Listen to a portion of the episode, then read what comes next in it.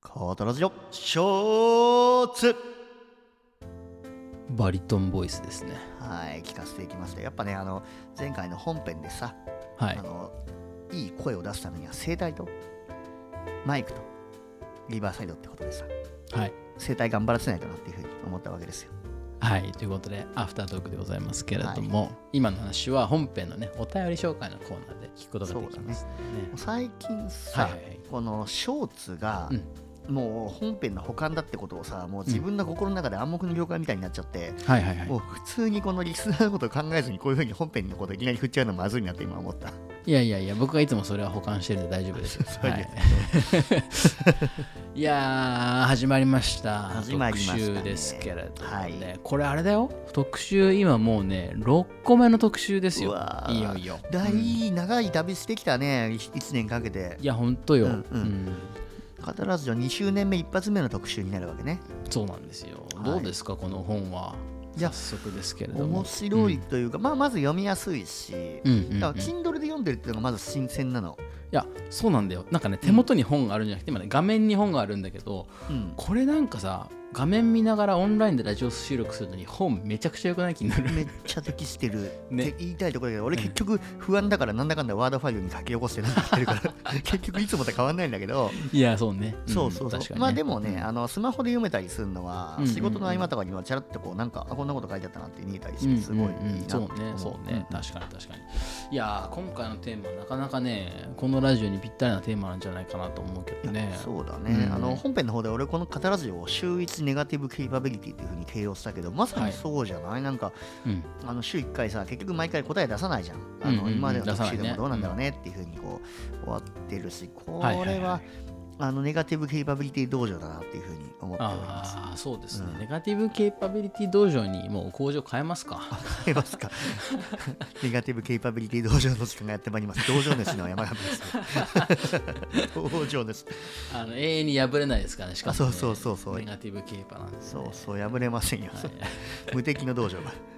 いやー何の話をしてんだって感じですけどね まあでもこれなんかちょっと面白いなと思ったのは、うんあれだねこの答えを出さないみたいなのはさ、うん意外となんて言うんだろう仕事の上でも大事かもしれないねっていうのはちょっと思ってああ、そうだね。そうあのなんて言うんですか気を気が熟すみたいな言い方をするじゃないうんうん、言う言うあのいいタイミングでさ、うんいいこうんあのいい判断をしなければいけないみたいなことあると思ううんんだけうど、んなんか最近そういう感覚ってすごくこう遠い世界のものみたいな感じになってた気がどこかして、なるほど、なるほうどん、だからこうんの今決めれるものは今決めたらいいでしょとかさ、まあ。なるべく早く決めたらいいでしょっていうやっぱマインドにどうしてもなっちゃうなって思ったんだよね。うん特に日本人はやっぱそうね、うん明日やろうはバカ野郎とかさ、まあ、勤勉だし、こうあんま先延ばしにするなみたいなことを言われがちじゃない。んそうねそうねそういうとこもあるし、まあ、それからあとなんていうのかなそのいつ決めるかみたいなことっうんてそんなに重視されないというかさ、ああ、なるほど。なんて言うんだろう、うんそのちょっとあんまりうまいこと言えないんだけどそのうんポジティブケイパビリティ的な世界だとさもうやっぱりさ、条件 ABC があってうん A は何 B は何 C は何って揃ったら答え1位に決まるじゃんみたいな多分そういう考え方の世界じゃそないうだね。うんいやそれだけじゃないでしょみたいなうんうんうんことなわけでしょ今回のそうさテそうーそマうそっうてそうだそのそれだけじゃない書の中には結構いろんなさ変数が入ってんなと思って、それこそうん朝決めるのか夜決めるのかによっても違うよねとかさ、まあ確かにね確なかんかそういうことにちょっとなるほこどうね意識になをるほどね巡らせてみるっていうことがすごい大事だなっていうのをなんかねちょっと本流と違うかもしれなはいいけはいはどいはいあのこれじゃどう実践に使っていくってことを思い返した時にちょっと感じましたねこれはね。そっかミンティーとうんか結構職場でこう会議を開く側の人間になってるから、そうそのねそれをいうんつどういう会議を開くかによってうんこう会議のそうそうそう会議の中でこうネガティブケイパビリティがまとえるかどうかうんっていうのもあるしそもそもその時間をいつするかってこと自体がネガティブケイパビリティの概念を使ってたりするっていう、うんちょっうんうんとうまく言えないけど面白いあそうそうそうそうまあ、うんうんそれをこう効率的にやろうとしてる時点でポジティブケイパーじゃないかと言われたら、うんまあ難しいうんまあ、あのねおっしゃる通りですって感じなんだけどまあうんなんていうかうんかんススタンスというかな気持ちの持ち方としてうんなんていうかやっぱり一般的にあの会議を開いてさ何かを決めるっていう世界の中においては、そのいかに多く物事を決めれたかとかさ、うんうんいかに効率よく結論に至れたかみたいなところがそうさ、だねすごく大事だとされがちな世界のね中で、アジェンダあとか書いてねそうそうそう、今日は答え出さないんですよっていうんうんう回があってもいいじゃないっていうのはなんかすごく感じましたねこれはうんねでもさ、うんミンティこの間あの和田さやの会で、はいはいあのなんか会議和田さやと同じチームの会議なのかなでうんいきなりこうブレインストーミング始めましょうはいっていうふうにやったって言ってるじゃん、はいはいあ目的を明かさずにねそうそれとかうんまさにネガティブケイパビリティだなっていう、ああそうねうん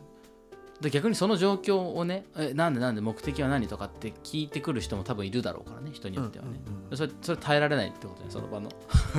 状況にうだからうんそうだからその会社の人だったりとか病院の人だったりに、うんネガティブケイパビリティっていう概念はうん一回シェアしてみてもいいのかもねああ確かにね確かにすごく実践的な概念な気がする、うんうんうんそうねそうねこれをなんかどう使いこなすかも含めてなんかすごくいろいろな議論がありそうあだそうだね概その念ね理論自体がネガティブケイパビリティをまとえばより良いよねうん、うん確かにね、うん、そうかだからそのあある種テーマは僕ら持ってるけど、うんアジェンダは持ってないじゃんなんか毎回さ、これをこれについて解決しようみたいなスタンスでさそんなにさ、あの望んでないじゃない毎回あそうだねこの問いだけ出 して要は話し合そうそううこのねそうそうそ土う台だけ作ってその上で自由に踊るって最初から言ってるしねあそうそうそうそうそうなんかその感覚はもしかしたらすごくネガティブケイパーっぽい感覚なのかもしれないし違うかもしれないけど、うんでもね踊るってそもそも答えの出る行為じゃなくもう本当比喩を比喩を掘り下げるみたいなことしてるけど、うん踊るっていうのは別に答えを出す行為じゃないじゃんうんだって最初からさテーマを決めて山に登るとかさうんうんうん頂頂上をめ頂上を目指そうぜとか言ってるわけじゃなくて、うんうんうんテーマの上で自由に踊ろうぜってそれ俺らが取り決めてる時点で、はいはい、もうすでに結構ネガティブケイパ的な動きをしてたんだなってことをうん、確かにね今振り返ると、うんそうかそうか、なるほどねなんかその話で全然関係ないけどさ、フはいはいィギュアスケートのことをなぜか思い出してさフィギュアスケートはいフィギュアスケートってさすごく、うんあの芸術点もあるしさ技術点もあるじゃない、あるね、うんなんかあれすごい不思議なスポーツだよねあれはだからネガティブキーパーとポジティブキーパーが同居してるいやそうそうっそてういうことか。そうだね、ポジティブ系パ的にはさ、やっぱりさより難易度の高い技をよりあの失敗なくミスなく飛んでっうんうんうんていうことなんだと思うんだけど、まあ、一方でさ観客をさ、それだけにはとどまらないなんていうのその表現だったりとうん。か、はいはいはい。この感情だったりとかを、まあ、同時に感じるわけでなんか、ううそそういうもののさ評価とか採点ってすごく難しいよなって思いながら難しいでもなんかそれが同居してるスポーツもあるなっていうのをちょっとね思いながらなるほどね、うんそう考えると芸術って結構ネガティブケイパビリティなんだなっていう。ああそうだねそうだね、その評価されるっていう観点でも、うんうんそのやっぱ時事抜き的なまた時事抜きが背負うけど、うんこれいつ答えが出るかわからない答えが何かわからない中でずっとゲームを続けるって時事抜きってネガティブケイパゲームじゃんっていう。確かにまたあーまた言ってしまいました、ね。また背負わせた時事抜きさんにはい一つ概念を。はいはいはいはい、時事抜き壊れちゃうよしょい込みすぎて。まあトランプビリビリですけれども、やばいね今はねトランプうんいや、まあ、でもネガティブケイパビリティ的にはですけれど、うんうん地震抜きの時事さえ明かされないんじゃないのなんなら。そうだねだから最後に時事が分かってる時点でネガティブケイパじゃないってことだねでこの答え合わせだもんね、あ時事そうだがね分かるタイミングがさ。そうそうそううそんう時事抜きで時事が何か分から時事が出るまでの状況はネガティブケイパビリティだけど、うんうんうんうっんていうそでうだもねそっか答えが出るって分かってる時点で、ネガティブケイパじゃないのか最後は答え出るって分かっちゃってるもんねあのゲームうん、うん、そうね、まあ、だからちょっともうもうちょっと戻ると実はやっぱりその系統樹だったりとか、うんうんうん進化の概念はすごくネガティブケイパビリティなんじゃない、あそうだねそれはそうだそうでそのなんかうん事前のさ、あの、うんうん円卓的な推論がうん意味をなさないというかさ、あそうだねそうそうそうこのこの環境下においてはこの特性が強いのではって言って進化する種は一つもないじゃないですか、うんうんなんかそれとちょっと近いというか、まあ、たまたま確かにひたすら答えの選択肢がわーっとその種の多様性ということによって、えーあれは生物種がさそれぞれの環境に対して、うんまあちょっと比喩的だけれどもソリューションを出してるわけじゃんね。あなるほどでその中ではいはいはいはいそうそうそうあるものは残るけどあるものは残らないというものが、まあ、定められてるわけで。あすごい、う今ねピンときたんだけどこれちょっうとんピンときたのに引用が全部きれいに思い出せないんだけど、うんあのダーウィンの「種の起源」の3章でうんその我々はいつか死ぬっていうことを受け入れることによってう、んあの死への恐怖を慰めることができるんだみたいな引用があったのを覚えてる、うんうんうんあったあった気がするそれって今回の本でおと、今回の本の同じような文章を書いてあるところがあってうん、ネガティブケイパビリティを獲得することによって、うん、我々はすごく生きやすくなるっていうふうに書いてあったじゃんうんうんうんそれってそういうことなんじゃないかなっていう、僕はこのああなるあほどの進化論のそういうねあの系統獣みたいのをうん理解する要は結局自分が強くなるとか自分が弱くなるとかってそういうのは別に進化に何も関係ねえんだっていうようなことうをんうんうん理解することによってうんうんあの自分がだからこうどうあがいてもすぐ答えの出るもんじゃないってことを理解することによってうん生きやすくなるあ要はダーウィンの方でははい死っていう概念をはい恐れなくなるって書いてあったけどああなるほどねなるほうどんと思ってこれあはあ結そうか局そうか同じことなんじゃないかなってことを今ふと思った。という話をしながらなんか僕は今ずっと答えの出ないばあ時事抜きってどういうもんなんだろうって考えてたんだけどほいほいその進化の後に僕らはさずっとその「棚取る」って言葉を使って言ってましたけど、うんうんうんやっぱその死ぬということは答えの出ないババ抜きとすごくあじじ抜きとすごい似てるんじゃないなるほどね。やっぱそのし死後の自分が死んだ後世界がどうなったかはさ、永遠に観察できないわでけだきかないらねうさ、。んその死ぬ直前つまり、うんババが何か分かる直前まではうんうん生きていることができて経験することができるけど、うんその先は分からないみたいなところそがうださね。うん実はそのバブ抜きのさ最後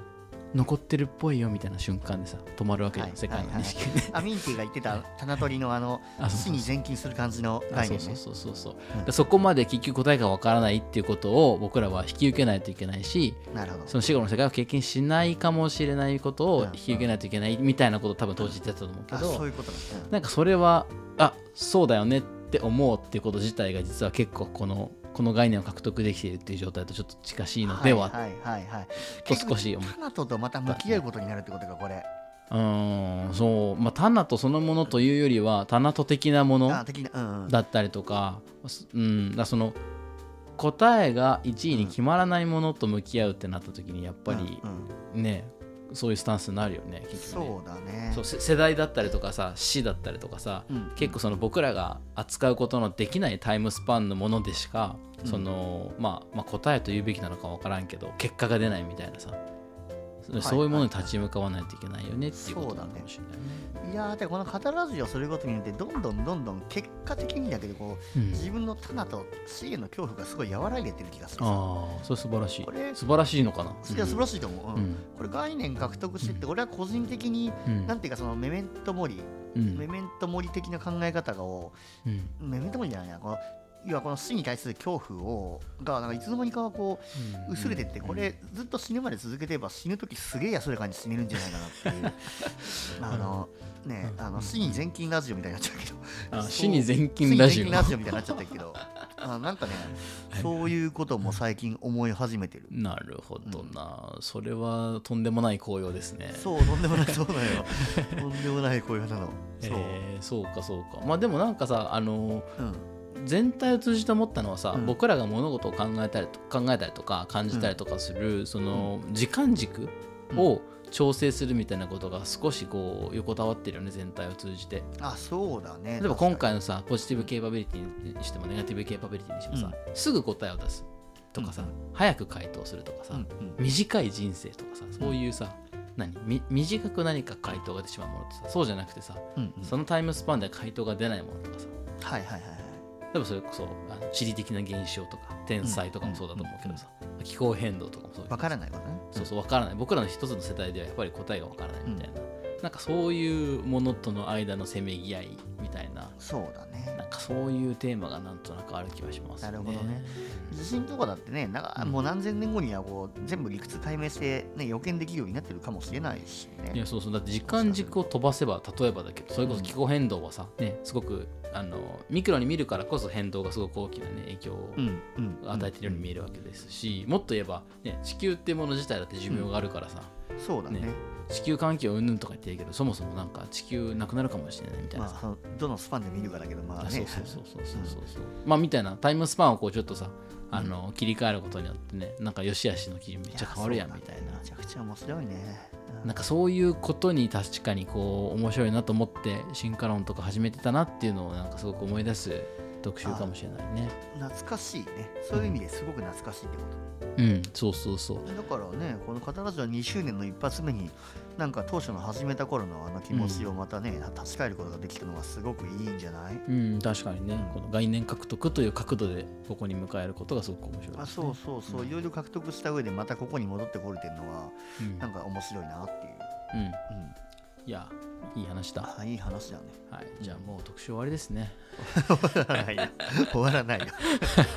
続けましょうよはいということで、はいまあ答えを出しに行くわけではないので、ね、そうだねゆるっとまたちょっと旅ををするような感じで、はい旅だね繋がればね終わりなき旅だねはい、はいそうでしょうね。